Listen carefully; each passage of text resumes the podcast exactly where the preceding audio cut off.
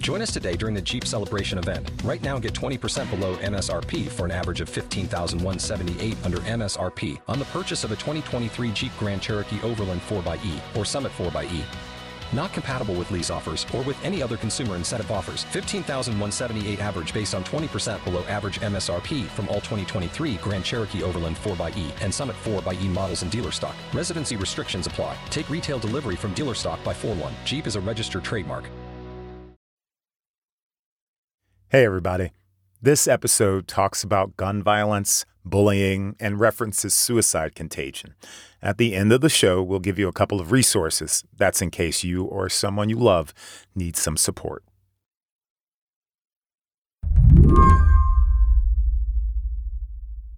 In the U.S. these days, the horrible and the tragic feel inevitable. CNN and the Gun Violence Archive define a mass shooting as one that injures or kills 4 or more people. These are the places where they've happened in 2022. Buffalo, twice. Milwaukee, 4 times. Hot Springs, frequent mass shootings have become a predictable, if horrific, part of American life. Detroit, Tuscaloosa, Clarkson, Georgia, Lexington, Kentucky, Garland, Texas, Miami, 5 times.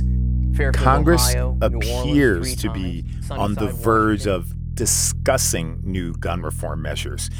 Is that cause for optimism? You know, the future is still in front of us. There are still things we could do to act and save many, many more lives. But all those lives for the last 20 years and what I see right now, I feel a sense of urgency that we need to push even harder to stop this carnage.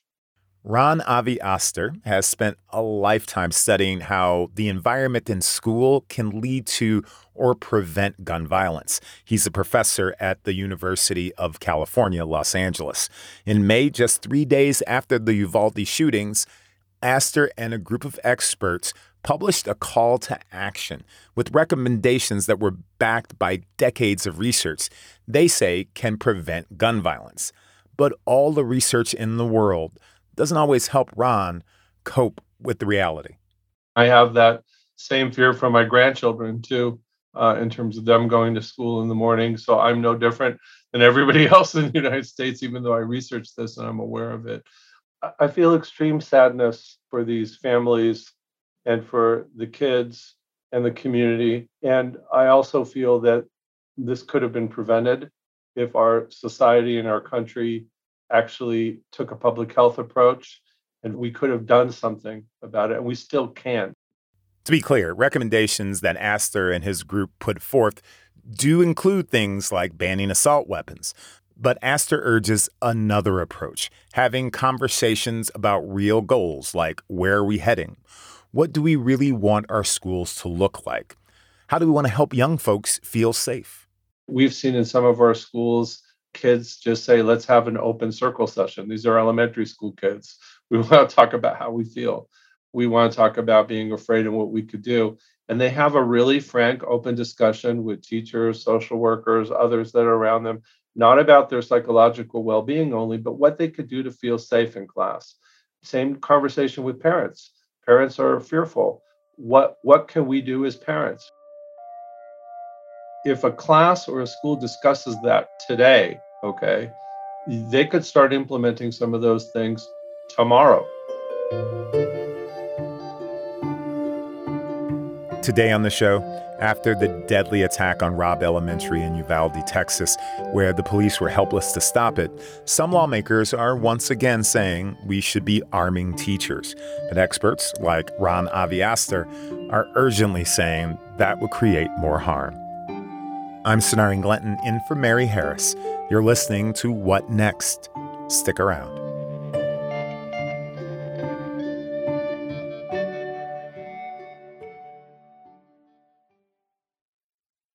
This episode is brought to you by SAP.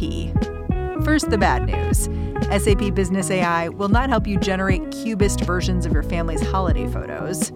But it will help you understand which supplier is best to help you roll out your plant-based packaging in Southeast Asia, or identify the training your junior project manager needs to rise up the ranks, or automate repetitive tasks while you focus on big innovations, so you can be ready for the next opportunity. revolutionary technology, real-world results. That's SAP Business AI. Narratives are important. Stories are important. And when you're having discussions about gun control in the U.S., often the Second Amendment ends the conversation, right? How do you tell the story of gun control, leaving aside the Second Amendment? Yeah, I actually think that that's been a big stumbling block because that's the first thing that we talk about usually. And I think if our first thing that we talk about is how do we save lives and not talk only about the Second Amendment, then we could actually do quite a bit more. So if the first thing that comes out of our mouth is Second Amendment and banning, the words banning and all that, then my approach is we need education. We need gun education. We need gun responsibility. We do have health classes in schools all across the United States. There's no reason in the world that any gun owner should be against a gun safety course where we talk about how you store guns, the dangers of accidental death, domestic violence, how you avoid those situations. And I think the more people become educated at the local and the school level about this, they're going to make certain decisions going in a certain direction that's more public health. And so, you know, I know that people who want to ban all guns in the United States would find that kind of sacrilegious, but my sense is that's a really good place to start because even just storing of them in the right place or learning how to use it or getting a license as we can. The research is showing that if we could get to a point where people are licensed and educated, like we do with cars, driver's training in schools, hazardous materials, we don't want kids to be around here or alcohol or other kinds of things that we have age limits, then we start shifting the conversation towards managing kids and other people when they are around extremely dangerous materials. Is there one solution that you see on the table now or that you think that can help address what's going on based on the patterns that you've seen? There's no one solution that will solve this. So what researchers have done in the last 10 or 15 years is gathered and say, well, what set of solutions can we have that would close to eliminate it, that we've seen in the most effective states and countries? Can you walk me through some of the other points of this plan that you and researchers came up with? Yeah, I mean, so there's three really big points. One of them are things that we need to do as a society across all schools. And those are really long-term. They're short-term for the kids in the school, but they're long-term with an eye on making our society more welcoming, more caring, less racist. The second one is really taking, you know, people usually say, is it mental health or is it guns? You know, they usually have one thing versus the other. So actually taking that long list of risk factors that we worry about, because no one of those will cause a shooter, and provide supports for people who are showing one or two or three of them really, really early on, reducing bullying, discrimination, harassment, assault. And the third one is what we spend most of our time in the media talking about. What do we do just before a shooting or a killing or a suicide is imminent? Well, one of the things I think is interesting as you lay out this plan is gun control is just one of those solutions, right? This feels different than the conversation that politicians are having about this problem. Well, I mean, for me, it's really about trying to imagine first and foremost what kind of country we want to be. What should we be? Where are we going? Where is our compass? Where is our North Star? And if we want to imagine a society 10 or 15 years from now, where people actually have civil discussions, get along with each other. And the example I usually give people is like a neighborhood.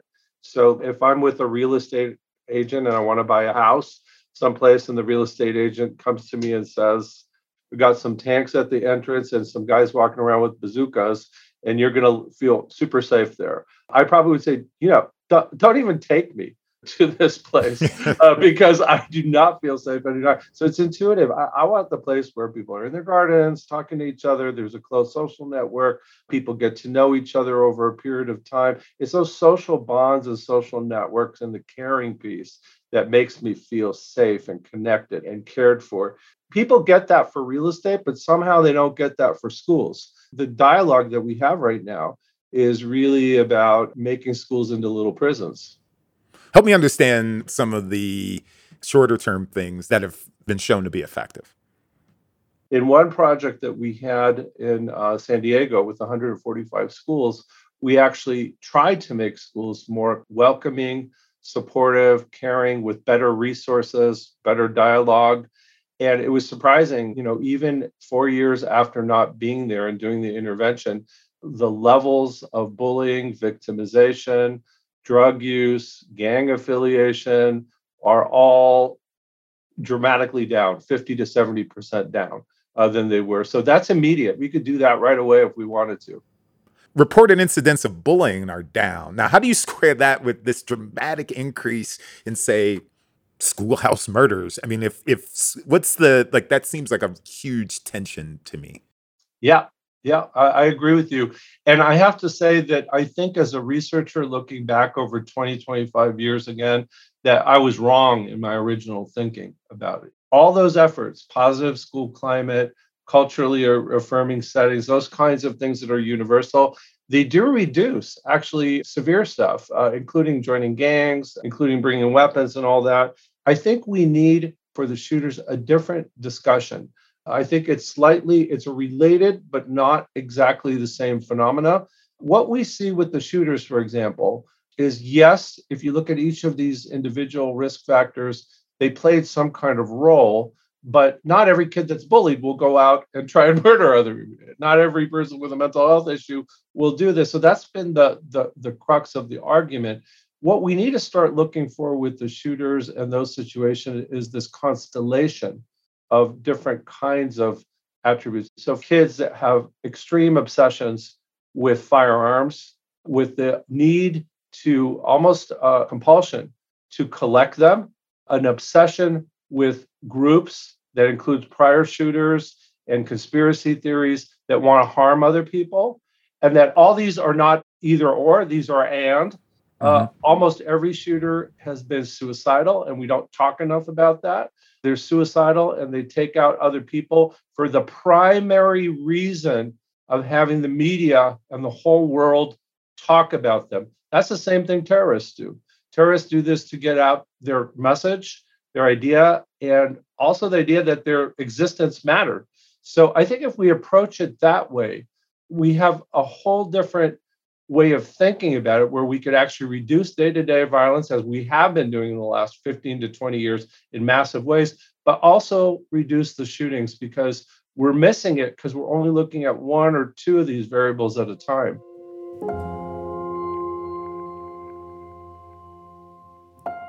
More with Ron Avi Astor about what we can do to prevent gun violence after a quick break.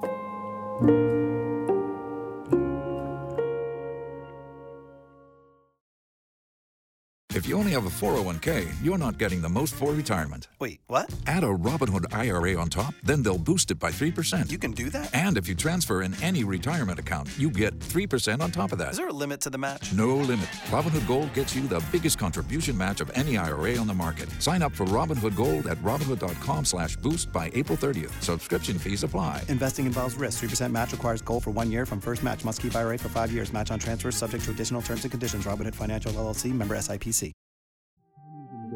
Taiwan with likely today in the Middle East. What happens in Ukraine has consequences for what's happening around AI.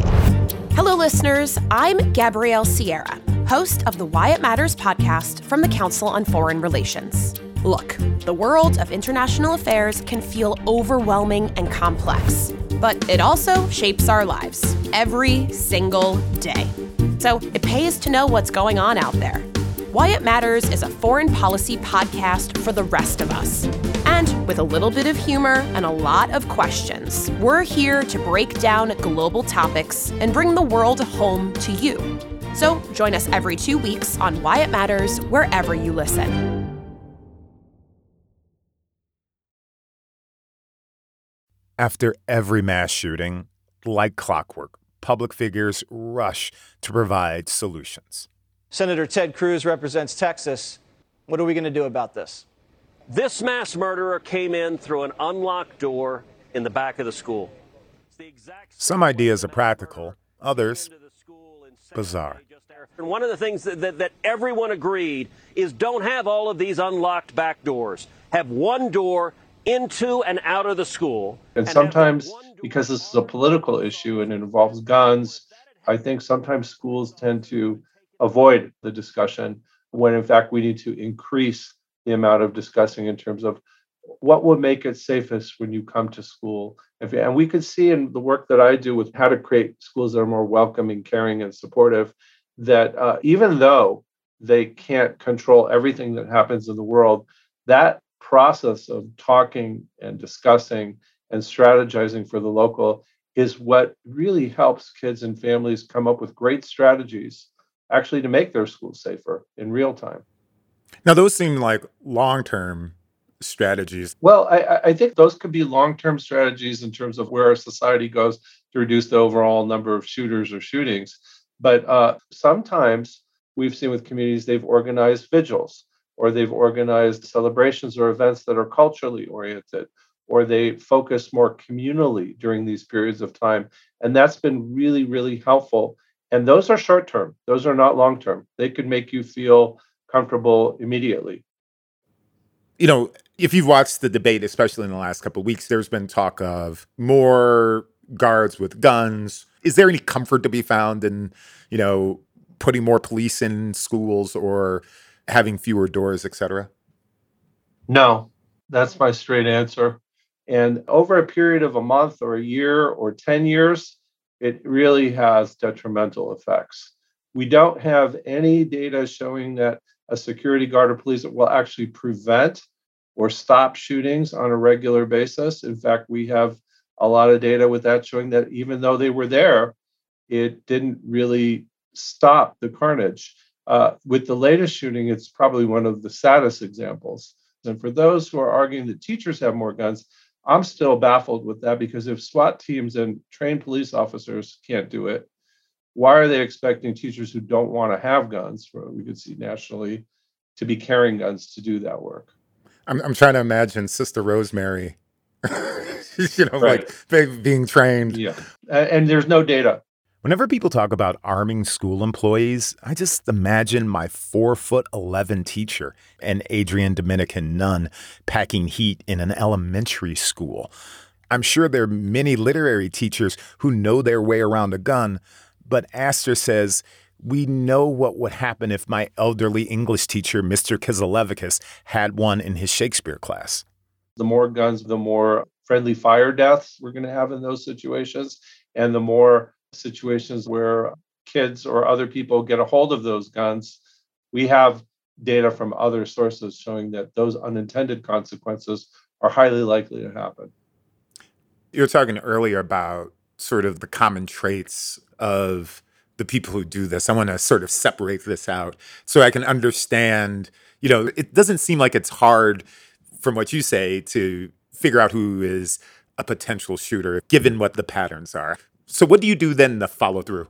Well, I think the way we think about it kind of blinds us to seeing the patterns as they emerge in real life. I think a blinder is just this whole conversation of mental health, because everybody's like, well, I'm depressed, well, I'm upset. Well, that doesn't mean you're a shooter. I think if you know what you're looking for, and people don't always know what they're looking for. So again, even when Columbine, parents knew that these kids had massive arsenals in there. By the way, these are not uneducated parents. So you look at the shooters, people with master's degrees and BAs and whatever. But, you know, sometimes they bought the guns to appease their kids under the recommendation of the psychologist way back then as a way to bond with the kids. So, you know, my sense is if you look at each one of these separately, you get confused. So that's why it's really important to not just say things like gun banning or mental health. These are kids who are completely obsessed with guns, and they're completely obsessed with collecting arsenals of those guns. And they're obsessed with the people who have committed the shootings, and they want to break their records, and they're suicidal. Any one of those things that you pull out, you're going to miss what you need to be looking for. I want to add something, if I can, about the media, because if we take the terrorism and we take the suicidal piece that I was just talking about, that they're all together with the weapons, we do know that the media's reporting on terrorism and suicide makes a difference on the frequency of how many suicides you have as copycats or as contagion. Same with terrorism events. I think of the incidents of, say, as a local reporter in my early days, you know, we found out about a suicide by train, right? And those aren't publicized because they don't want people doing that, right? What can folks like me do to change the narrative or do better, I guess? I do think that our national strategy should include with the media some discussion on what not to talk about with the perpetrators, same as we do with the suicide, same as we do with mass terrorism, because that is, in my opinion, fueling the frequency. By the way, again, we don't talk about these shooters as suicidal, but they're going in suicidal. And we need to start using that language and focusing on the victims mainly. And that's important because there's a lot of lives that could be saved. There's tentative legislation in the Senate around gun control. Is there anything about the proposals that you've seen going around in Congress that heartens you? Yeah, you know, I like the House package much better than the Senate package that they passed. You know, it's much more comprehensive. But, you know, I think, again, many of us are at the point where we've gotten really nothing over the last 2 decades. So people seem happy with the compromise that we have, and I'll take anything like everybody else. We're okay with that. I'm thinking, how many lives can we save? But it's somewhat minimalistic. So I'm okay with it. I'm hoping it's a first step, like everybody else is thinking, particularly on the left, that it is. And that maybe we could get more Congress people to be thinking. People will vote on those issues. But my happiness is tempered. Let's put it that way. I'm glad that something's being done, but I know that it's not going to make a massive difference. Whew. Well, thank you for taking your time to talk to us today. I appreciate it.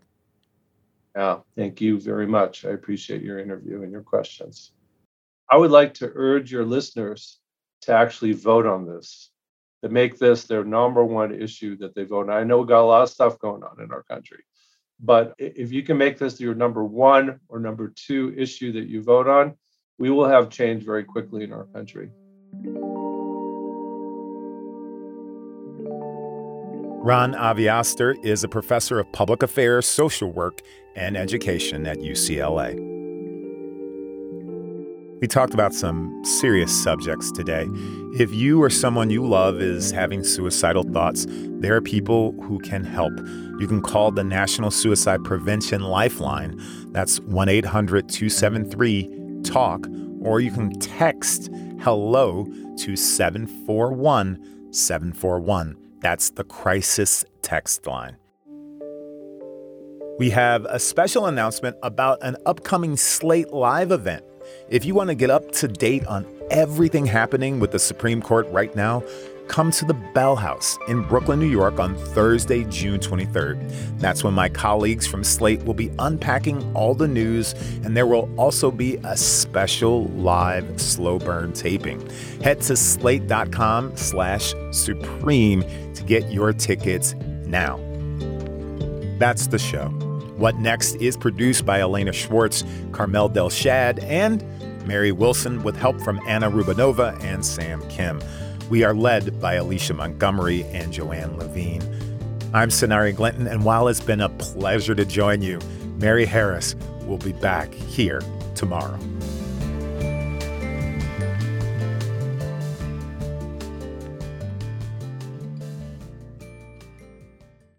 Lucky Land Casino, asking people, what's the weirdest place you've gotten lucky? Lucky? In line at the deli, I guess? Aha, in my dentist's office.